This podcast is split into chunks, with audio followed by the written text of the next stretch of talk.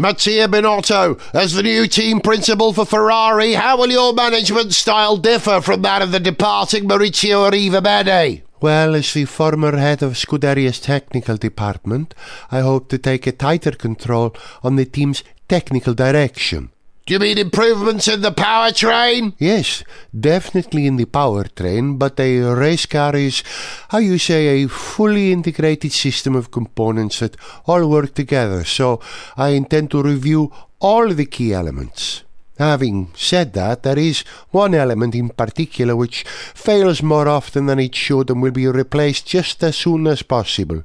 Do you mean the energy recovery system? No, I'm talking about something which in Italian is called che il guidatore tedesco con uno stupido dito e punta. What's that in English? Sebastian Vettel.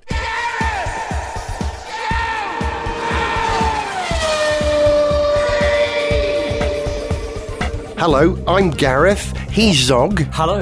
And welcome to Gareth Jones on Speed, Series fifteen. Wowza.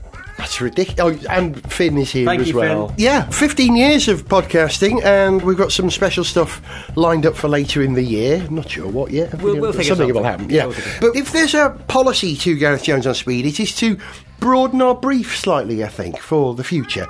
Yes, Finn, we will. We're going to boldly go where no one's gone before, and we're going to start now by talking about space on the programme, but not just space. We're talking about cars, vehicles in space. Well, we're talking about wheels yeah. boldly going where no wheels have been before. There you go. Because, as you uh, no doubt seen on the news, the Chinese state space programme landed a vehicle on the far side of yep, the moon. Yes, correct. Finn, far not side. The dark, yeah, that, that was Finn butting in to say that it, it's not the dark side, it's the far side. Yeah. Quite correct. Yeah, I'm fed up of people reporting yeah, it as the dark side. We won't go on about that yet. But the point is that they actually have done something that no one has done before, gone where no one's gone before. We've never landed something on the far side of the moon. And the Chinese, whilst they're program is in some ways like the Soviet program of the seventies or the American program of the sixties, in that they're reaching the moon.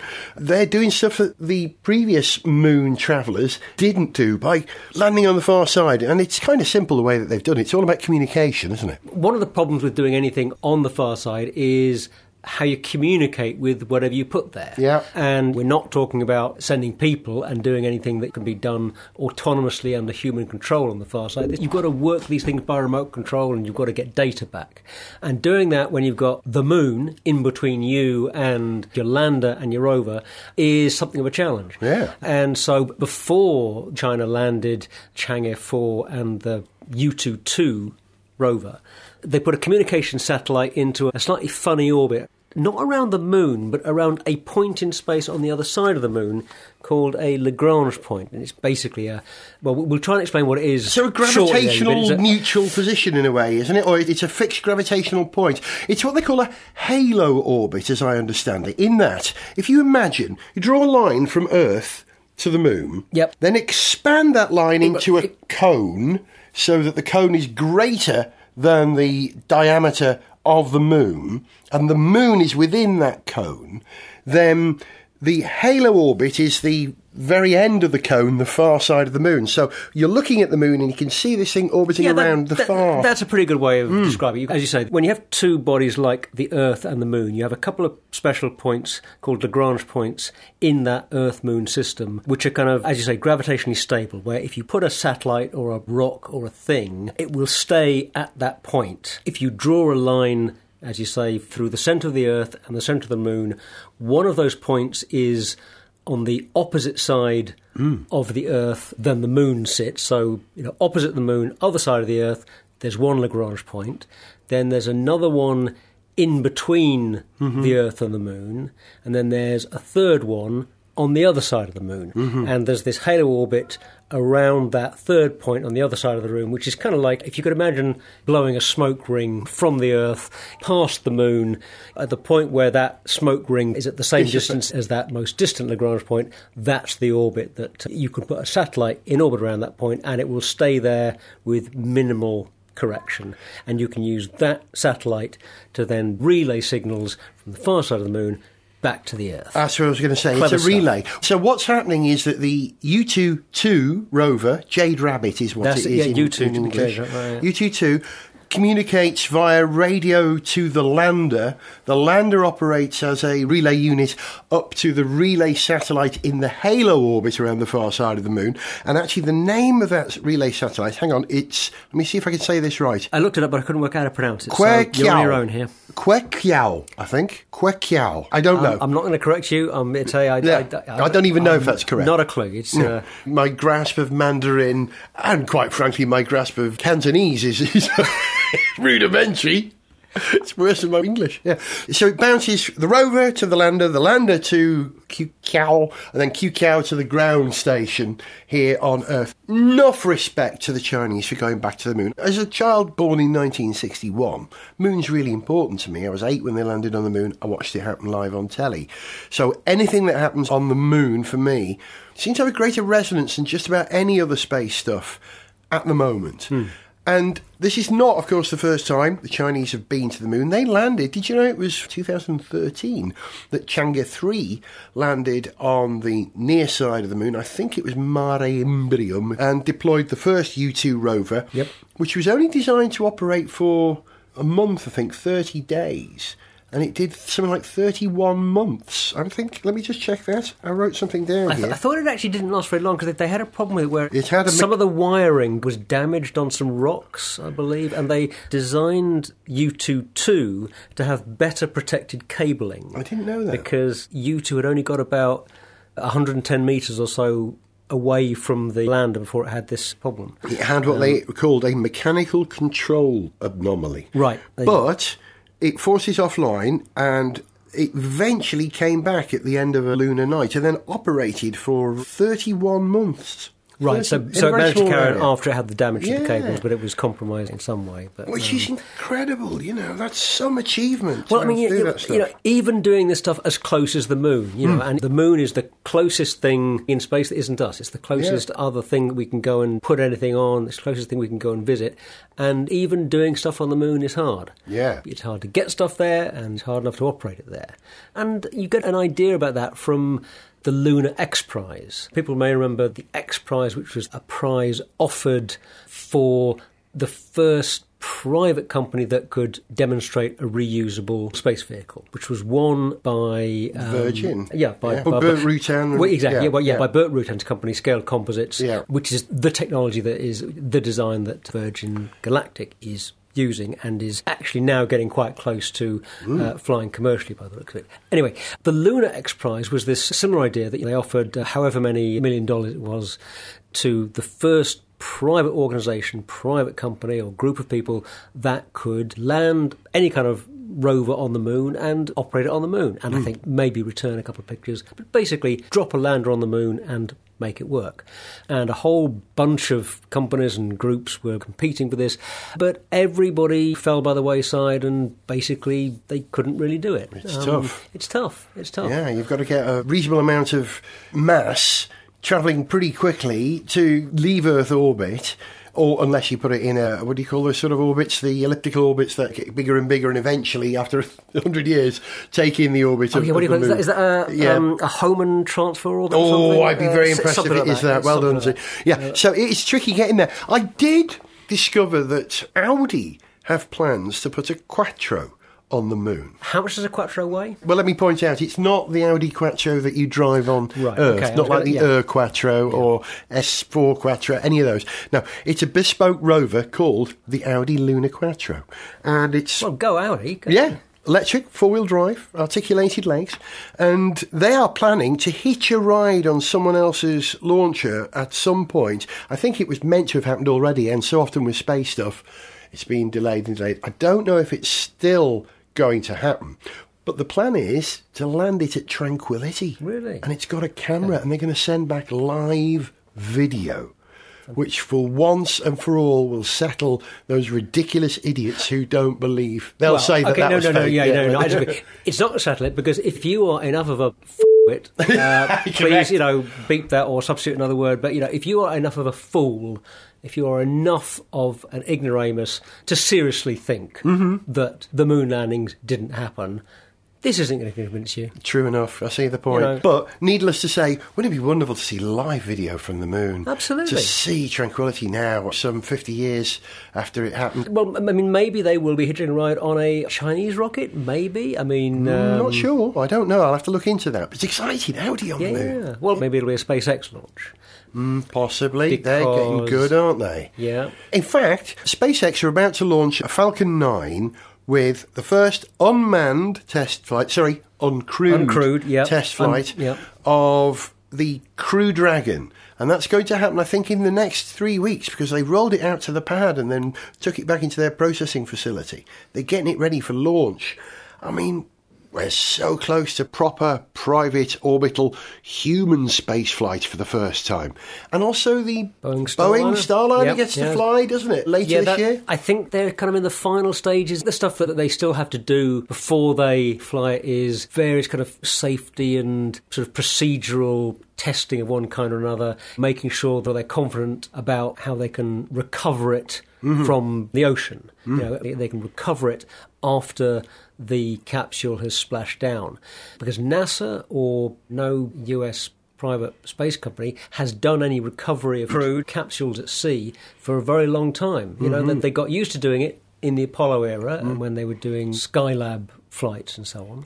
But that was a long time ago. And yeah, been they, flying shuttles since then. Yeah, yeah, yeah. landing them. Yeah, yeah interesting. That, that's a whole different world. Mm. And they're going back to dropping these things into the ocean mm. rather than doing the Russian thing of having a pretty hard landing on the steps and, you know... Cushioned you, by retro rockets at the last moment, but even yeah. so, you come to a quick halt, don't you? Yeah, you do. Well, everybody, every astronaut I've ever heard talking about it uses some variation on the phrase, it's like a car crash. You know, it, it's, it's like being rear-ended by a truck. You know, it, it's not a soft landing. It's safe. You know that capsule is going to get you down safe, but it's a pretty hard landing. It's not comfortable. Well, let's hope that SpaceX managed to have a very successful test mission. Watch out for it. I'll be tweeting about it. You'll read about it on the news. Because they intend to fly crew in Crew Dragon later in the year. And I think, rather than SpaceX private astronauts, the first mission is actually NASA astronauts, if I've understood that correctly. Going to the International Space Station. Yeah, yeah. yeah. Well, this is the thing, you know, cause, because one of the reasons that the U S wants this capsule is that they don't want to rely on Russian rockets to get to the International Space Station. And mm. at the moment, that's the only way they can get up there. Looking ahead, there's lots of traffic in space, some of it with wheels on planets. What do we call the moon? It's not really a planet, it's a satellite. Although there was someone who said that we should consider the Earth-Moon as a two-planet system. I was told that a long time ago. Don't know if really? that's strictly true. But mm. yeah, a lot of traffic in space at the moment. We're going to be following it here on Gareth Jones on Speed. Oh, yeah. Lando Norris, welcome to McLaren. Thank you, Zach. I'm really looking forward to the new season. Listen, Lando, I, I gotta say, your name, the only other person I've ever heard called Lando was Lando Calrissian in The Empire Strikes Back. Are you named after him? No, it's just a coincidence, Mister Brown. Lando is a traditional Italian name. Well, maybe you should be driving for Ferrari then. So, uh, how's the new car coming along? Well, take a look at this. Here she is, the M C L thirty-four. Wow, it's beautiful. I'm so excited that I'll get to race this car. Yeah, well, Renault have made a real step this year with the output level of the power unit. How about the rest of the car, though? Well, we're looking at significant performance gains in just about every area. Better chassis control, increased aero efficiency, and we've even geared the car towards being more robust in the midfield battles. In what way, Mister Brown? Well, Lando, if you just push that black button on the steering wheel three times, look what pops up out of a secret hatch in the cockpit. Go on, try it right now. Okay. Wow! My very own lightsaber! Yep, that should help with the midfield battles with Nico the Hutt and Obi-Wan Kvyat. May the force be with you, Mister Brown. I'm with you, Lando. And with you. Step Petrol with Gareth Jones on Speed! Earlier on in the programme, we were talking about the Chinese putting rovers on the moon, rather successfully on the far side of the moon as well as the near side. But how does that compare to the achievements of the U S space program, who have put a number of rovers on Mars very successfully over, ooh, let me think, the first one I remember, Sojourner, would have been about two thousand two or something like that. Maybe it was even earlier. And I'm going to find out by asking the man on the other end of Skype at the moment, on speed listener, and the engineering camera uplink lead on Opportunity and Curiosity at the Jet Propulsion Laboratory in Pasadena. Doug Ellison, hi, man. Hi, great to speak to you guys. The last time we spoke, you were at the British Grand Prix with me. Yes. And you were British then, but you're not really British anymore, are you? I suddenly came over all American just before Christmas. I successfully got through the citizenship process. Congratulations. Congratulations. You, you are now Thank a you. citizen of Trump. Yes. I'm, I'm not sure which post-apocalyptic wasteland I'm looking forward to more, the U S A or post-Brexit Britain. Oh, I'm not sure. Sure. We should all go and live that's on a, Mars. A, a chat for another day. Yeah, uh, and I think the work that you're doing exploring Mars is actually paving the way. Doug, you're close to extraterrestrial cars. What's your impression of Yutu one and two and what the Chinese are doing on the moon now? It's absolutely incredible. I mean, it's something that the U S A has never done, which is a robotic rover on the surface of the moon. U S A has never done it. The Russia did it with the Lunokhod series forty plus years ago. Yeah. And it's an incredible achievement. Yutu one didn't last too long. You know, the first time you try these things, you learn a whole bunch more than you ever expect to. And so Yutu one didn't last too long. But they've taken those lessons learned. They've managed to do something which no one has ever done and land on the far side of the moon. And I'm looking forward to seeing what Yutu two can actually get up to. How does it compare, do you know, in terms of its technological ability, the engineering? How close is it to the sort of very sophisticated stuff that the U S are now putting on Mars? They bear a passing similarity to the older J P L rovers, Spirit and Opportunity. They're about two-thirds the, the size of Spirit and Opportunity, the Yutu series. They are solar-powered. There's not much in the public domain, but it appears they're using the same kind of mechanical design for their suspension system, you know, six-wheel drive, four-wheel steering, this uh, cunning kind of articulating suspension called the rocker bogey system that means you can drive over something up to the size of your wheels and not really notice that it's there. It keeps the, the rover very stable as you go over lumps and rocks and dunes and what have you. Um, and uh, the solar panels are quite a lot smaller because being so much closer to the sun than Mars, you get about twice as much energy per solar panel you might put on a rover. And right now, as I understand it, Yutu two is actually taking a little siesta because high noon on the moon gets incredibly hot. And if they were actually using the rover, it might overheat. And so in the lunar morning and the lunar afternoon, they can use the rover. But then they take a little siesta for a few days during high noon to avoid it overheating. And so I think January tenth, they said they'll start using it again.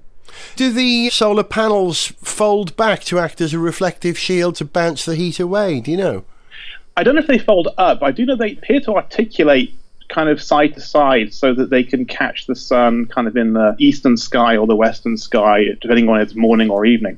I don't know if they kind of fold up like the old Russian Lunokhod rovers did. I know that the Lunokhod rovers kind of hunkered down to survive the two-week-long lunar night, and that's a real engineering challenge. You know, you, you've got to survive a peak of maybe one hundred degrees centigrade during the middle of the day, but then you've got two weeks of minus one hundred fifty or even worse. And so they actually use a little technology that we have in Spirit and Opportunity as well, which is these little radioisotope heating units that trickle out just a couple of watts of heat. They're not used to make electricity. They just trickle out a couple of watts of heat. It's kind of like a survival heater. And that's just enough to keep the electronics from freezing to death through a two-week-long lunar night. You said a moment ago that there wasn't that much information out in public about the mission.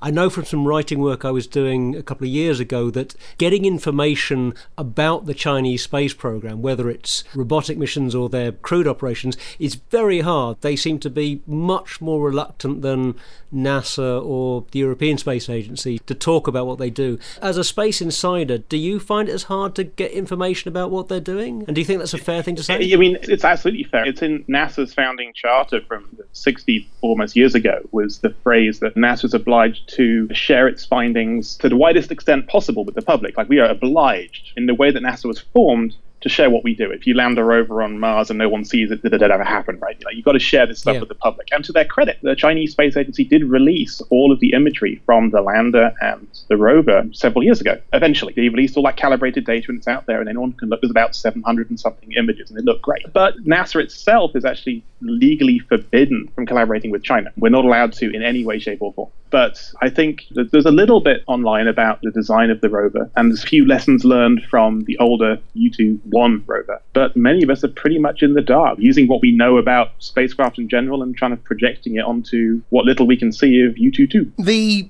Mars rovers, Opportunity and Curiosity. Opportunity's been not heard from for, what, three or six months now, is that right? Yeah, a little over six months, yeah. We got hit by a gigantic dust storm last summer. And it was probably the most ferocious dust storm that's been seen in kind of the modern era of Mars exploration. It, it hit hard and it hit really fast. It took us all by surprise. And for a solar-powered rover, a, a really, really intense dust storm means no electricity. And so uh, the rover would have put itself into a self-induced electrical coma, basically. And as a dust storm abates, that dust has got to go somewhere, and it ends up on your solar panels. And so we've probably got a very dusty rover that now needs to get cleaned. Now, we have been cleaned in the past, and typically we've been cleaned in summer, kind of early autumn time in Martian seasons, and that time period is about now. And so we're hopeful that maybe Mars will be kind and clean off the solar panels, the rover will start charging up its batteries, and it may phone home. As it stands now, we've got the resources to keep shouting at her and keep listening for her until the end of this month, and NASA headquarters have said that they will let us take all reasonable efforts to try and recover Opportunity. If we don't hear from her again, she went down fighting. Mars decided it was game over, and we got more than fourteen years out of a rover that was designed to last ninety days, so that's not too shabby. You said earlier that the Chinese had done a very impressive thing in operating robotic craft on the moon, which NASA hadn't themselves hadn't done. But just tell us, what are the major challenges in designing and building a rover to operate on the moon or on Mars? You know, because a, a naive mind might think, I could get a radio-controlled car, bolt a couple of solar panels to it, stick a camera on it and drop it on the moon, and that would probably work. I mean, yeah, that'd be fine. That'll work. It, yeah. Well, why wouldn't that work? You know, how do you do it properly? What are the challenges? I'll start at Mars because that's a little harder. At Mars, while you'd love to sit at a desk with a joystick and drive the thing around, when Mars and Earth are their closest, even at the speed of light, radio signals take a little over four minutes, and when they're on the opposite sides of the solar system, about twenty minutes just to get from Earth to Mars, and then it takes the same amount of time for the signal to come back. Now, what that means for a Mars rover is that we can't joystick it. What we do actually is when the rover wakes up every morning, we send it one big batch of commands in one big lump, and we send it direct to the rover. It has a small satellite dish type thing that can receive signals straight from Earth. And then we won't hear from the rover for four, five, six hours. And it just goes about doing its thing. You know, we've given it a to-do list. It does it. Maybe it's taking pictures. Maybe it's using the robotic arm. Maybe it's driving. And then maybe after we've driven, it's taking more pictures to figure out where we are or where we might go next. And then we get the data back actually through our relay orbiters. They go all the way back to two thousand one. Mars Odyssey, the Mars Reconnaissance Orbiter, MAVEN, and even the European ExoMars Trace Gas Orbiter. We actually send data up at U H F frequencies from the rover in these short kind of twelve minute relay passes up to the orbiters. The orbiters then send the data home to us here. We look at the data, and then the rover goes to sleep at night. It doesn't matter if you're solar powered or if you're nuclear powered. There's not much you can do at night. And if you're solar powered, being awake at night's a really bad thing. With the Curiosity rover, that's much bigger, badder, shinier, more toys, and nuclear powered, its nuclear battery only actually kind of acts like a trickle charge. And if we turn the rover on for a whole day, it would flatten its battery. And so at night, we turn it down to kind of trickle charge its primary battery from the radioisotope junk in the trunk. And then we've got the Martian night shift to decide what to do with the rover the next day. And then the rover wakes up and we have to send it new commands. Martian days are similar to Earth days, aren't they? twenty-five hours, isn't it? It's about twenty-four hours and forty minutes. It's ah. a little bit long, just awkwardly enough longer that, let's say, we had to have commands ready at four o'clock this evening to send to Curiosity, for example. Well, tomorrow that would be four forty, and then it would be five twenty, and then it would be six o'clock, and two weeks from now, that would be four a.m., and then two weeks from then, it would be back at four p.m., but somehow magically you've lost an entire day. So early on in these missions, we work on Mars time, where we work the Martian night shift. The rover sends the data home, goes to sleep, we get up, decide what to do the next day, and have the commands ready for when the rover wakes up the following morning. But that tends to kind of clash with real life, getting kids to school or whatever, right? So you only do it for about three months before you start going a bit nuts. Yeah. So after that, if the Martian night shift happens to coincide with Pacific time, we will operate the rover every single day. When it doesn't, when it goes out of sync, and actually where we are right now, the way the two clocks have lined up, we do a thing called restricted planning, where we will just plan on Monday, Wednesday, and Friday. And we plan two days of activities in one go. And so, for example, it's, today is a Tuesday. We planned yesterday, and we did two days of activities. When we start planning tomorrow on Wednesday, we will have the data from the first day of Monday's plan, but not the second day. Right. And so the second day is somewhat in the blind. And so you only really get kind of three planning cycles per week. But when the clocks line up, we actually operate the rover five days a week. We always give it three days of stuff to do on a Friday so we can all go home and have a weekend. Now, you have rotating sort of opportunities, if I can use that yes, term, yeah, really, where yeah, things so, line so, up and you seize that opportunity. So, yeah. so this Friday, we will be about to come out of restricted planning. And in the big, in middle of next week, we will then swap back to normal planning. And the way the clocks kind of snap back almost in line with one another for a few weeks, we will actually start planning pretty early on next Wednesday, Thursday, Friday. Kind of instead of a nominal eight a.m. start, we'll probably start at six thirty, then seven thirty, and then eight o'clock. And then towards the end of that time, we then start planning a little bit later, and then we go back into restricted for two weeks. So this is one of these kind of niggling small challenges of space operations rather than one of the major challenges of space operations. It's the kind of under-spoken about human challenge of operating something that's robotic on another planet. The other planet doesn't give a damn what time it is. But it has to be operated by a team of people who have to work effectively yeah. in order that the whole yeah. thing works. Yeah, we actually went to great lengths to give the rover plenty to do over the Christmas break so everyone could go home and spend Christmas with their families. And it was still sending data back all the time. All these relay passes were still happening. Then we came back after Christmas, looked at the data and said, right, now what do we do?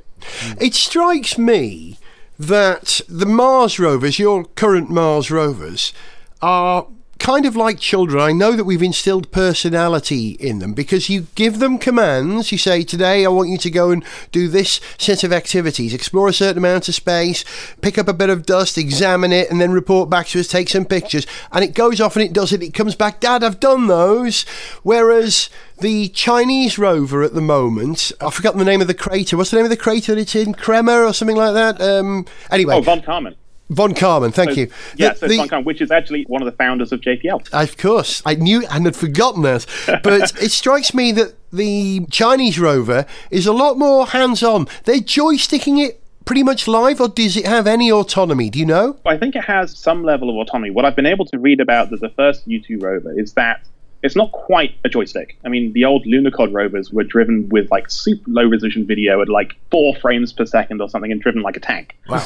And highly stressed Soviet engineers were sat there with all their managers staring over their shoulders while they tried not to get the priceless rover stuck in a crater. With Yutu, and I believe this is actually a similar operational kind of method that we actually planned with a rover that NASA was going to send to the moon called the Lunar Prospector. You basically say, okay, go ten meters over there, and then you watch it go ten meters over there. And then you look at the data from that location, and you take a few minutes to decide where you're going to go next. And then you say, okay, well, now go four meters over there.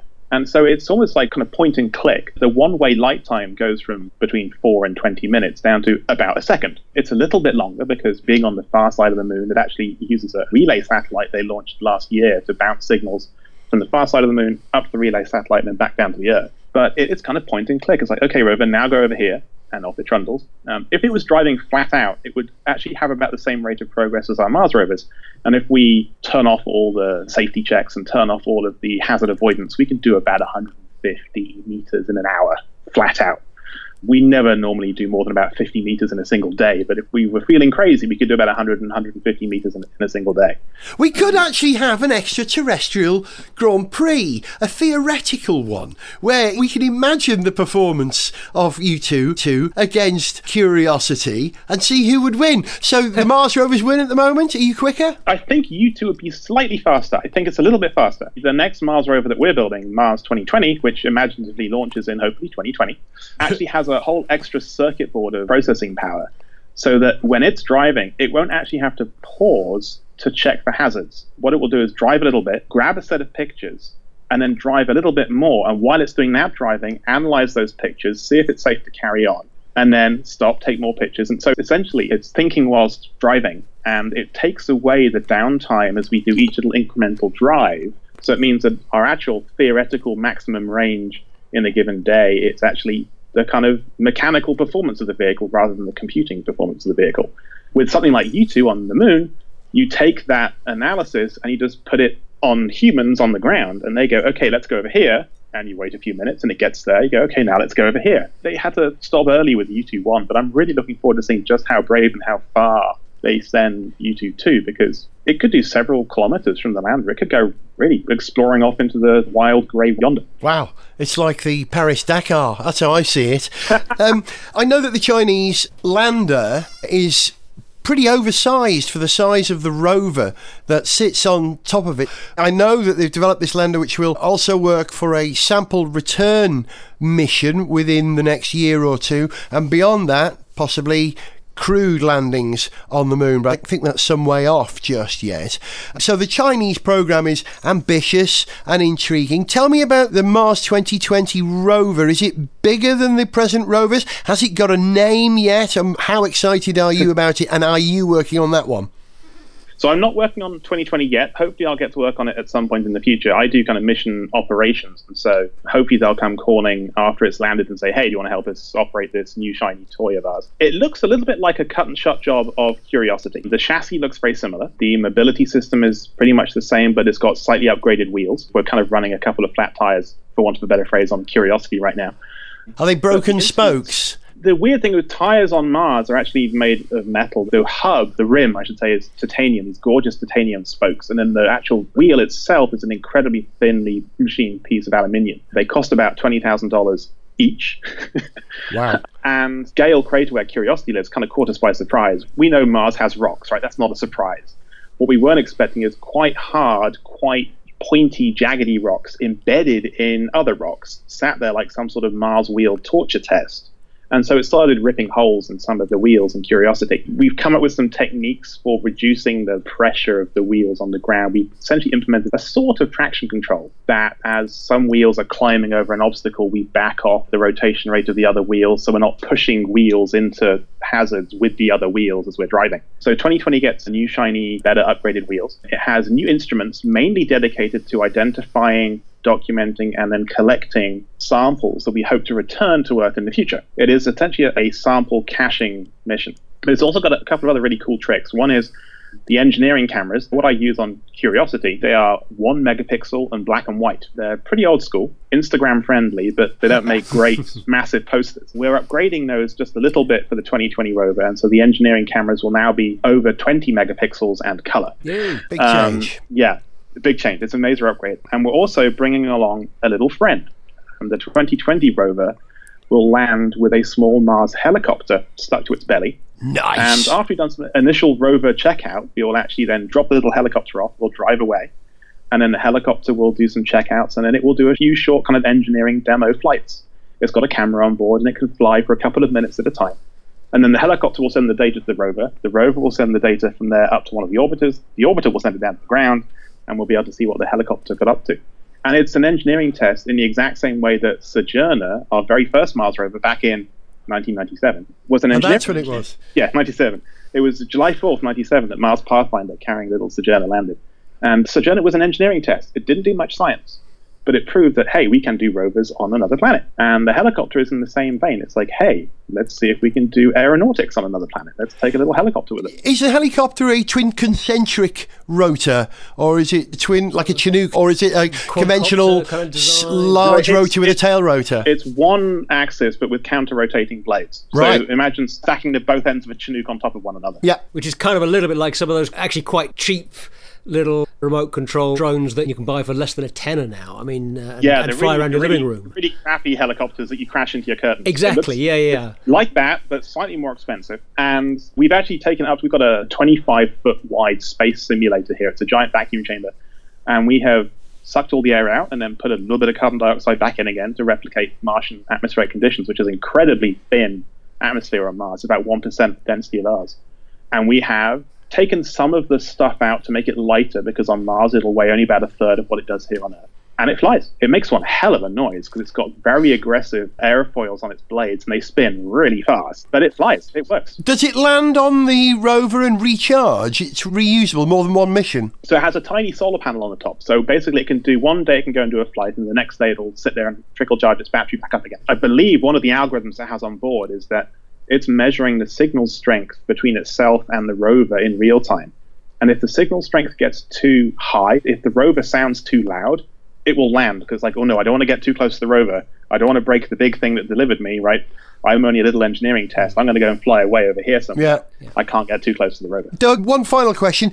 Do you have a name for this rover yet? Any suggestions? Not yet. NASA, a couple of months ago, put out a request for organizations to run a naming contest for the rover and for the helicopter. And organizations like the Planetary Society or LEGO even have got involved in naming of our, all our previous rovers. Sojourner was named with an essay writing contest. So was Spirit and Opportunity. So was Curiosity. Curiosity was named by a schoolgirl who's since gone on to be an intern here at J P L, and I think she went on to Harvard. And so there'll be a naming contest. The rover will get a proper name, and once we get her on our way to Mars, she'll develop some sort of personality, and we'll, we'll see how it plays out. I would throw my suggestion into the ring at this stage. I think the rover could be called Bowie, and I think the helicopter could be called Ziggy. That would work. Looking for life on Mars, amongst other things. Doug, I can't thank you enough, man. What a pleasure talking to you. Can we talk to you again as we get closer to the launch of the twenty twenty mission? Absolutely, I'd love to. And we'll Look sum up the success of Yutu two at some point as well. Yeah, I can't wait to see what they get up to with that rover. It looks like an awesome mission. That was fantastic.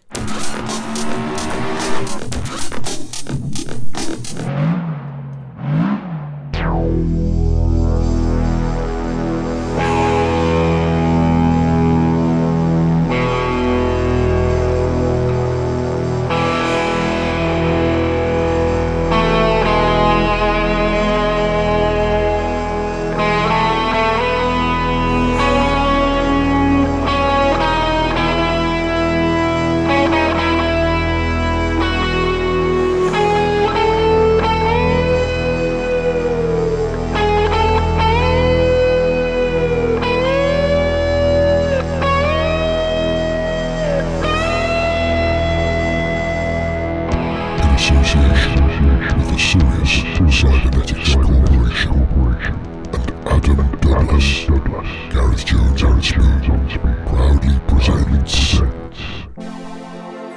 The Hitchhiker's Guide to the Ford Galaxy.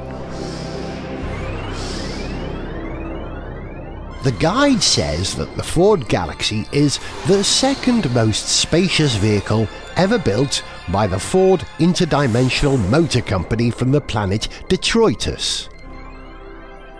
The most spacious vehicle they ever built was the Ford Cosmos, which utilised new edge of space-time technology to enable it to be ever so slightly larger on the inside than it was on the outside.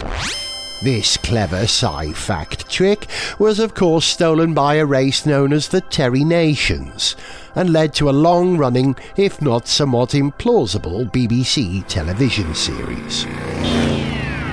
The Ford Galaxy, however, was quite generous with space. Indeed, the marketing slogan used to launch the vehicle was, "Space is the ultimate luxury." Space is the ultimate luxury. This, of course, is misleading, because, as we all know, the ultimate luxury is gold-plated caviar toilet paper, and someone to use it for you. Famously voluminous, the Ford Galaxy could swallow an entire Arcturian mega whale and still have enough room for the mother-in-law in the third row of seating, just as long as she didn't mind the smell of rotting cetacean meat. One of the things that the guide is quick to point out is that the Ford Galaxy isn't a Ford at all.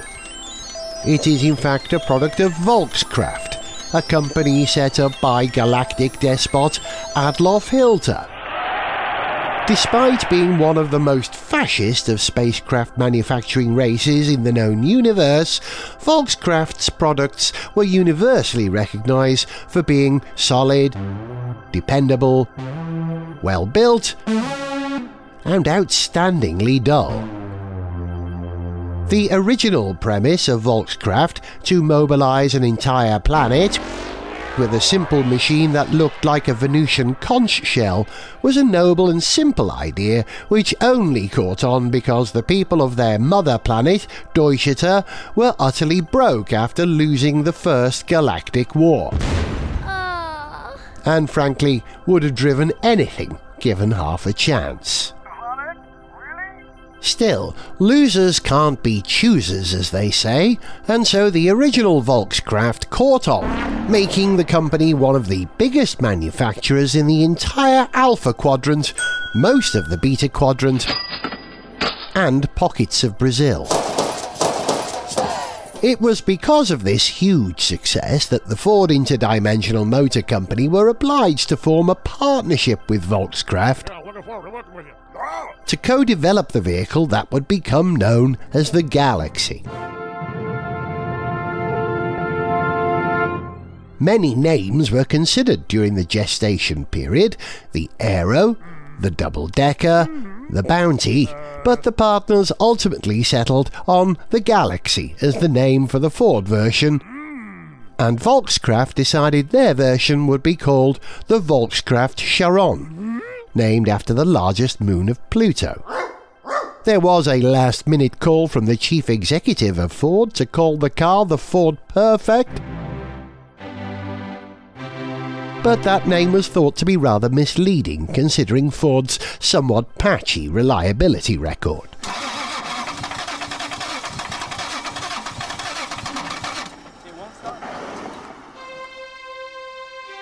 Space, as they say, is big, and the Ford Galaxy is a big car.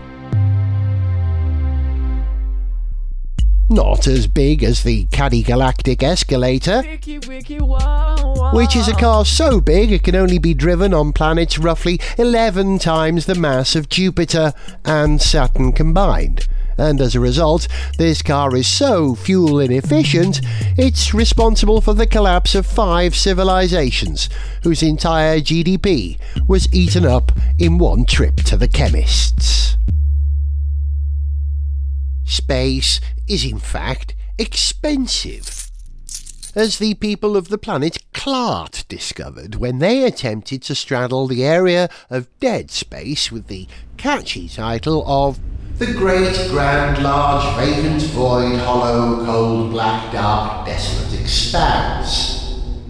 This is a region of space which is, as you might have already guessed, somewhat on the empty side. The emptiness presented a rather lucrative business opportunity to a race known as the B P, who established a service station exactly in the centre of the Great Grand Large Vacant Void Hollow Cold Black Dark Desolate Expanse, and started supplying space fuel to any passing or other stranded customers at a somewhat extortionate price.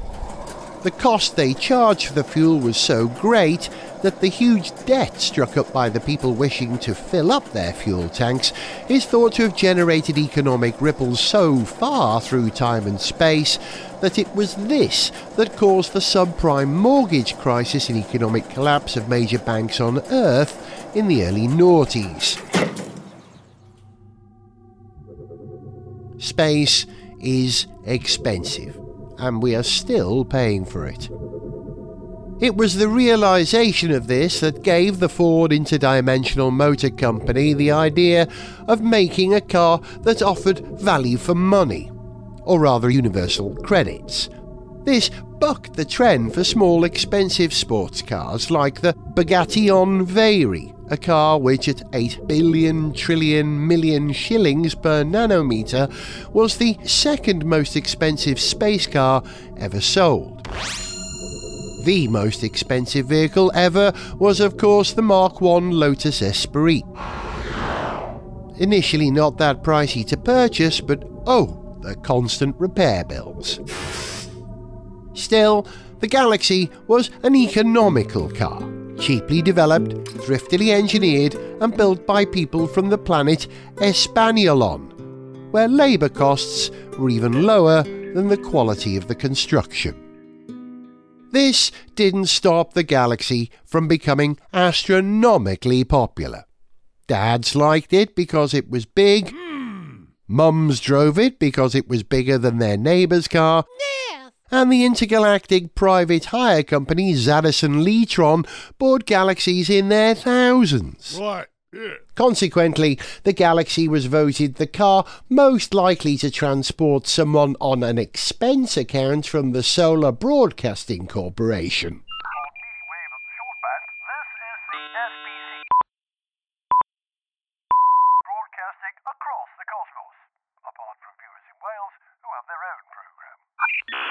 The Galaxy won this award from the year thirty ninety-five until thirty ninety-nine, when the Pojoti Trias won that mantle.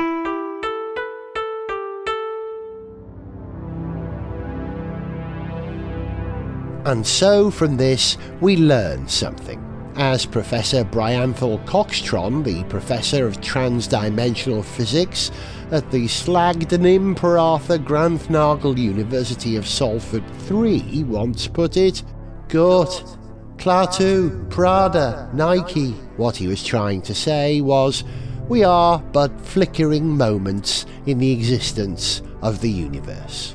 In other words, some vehicles shine very brightly for a short time and then ultimately fade from existence, whilst others such as the Vauxhall Supernova Lacoste edition will probably continue to exist long after intelligent life has completely vanished from everywhere in the cosmos.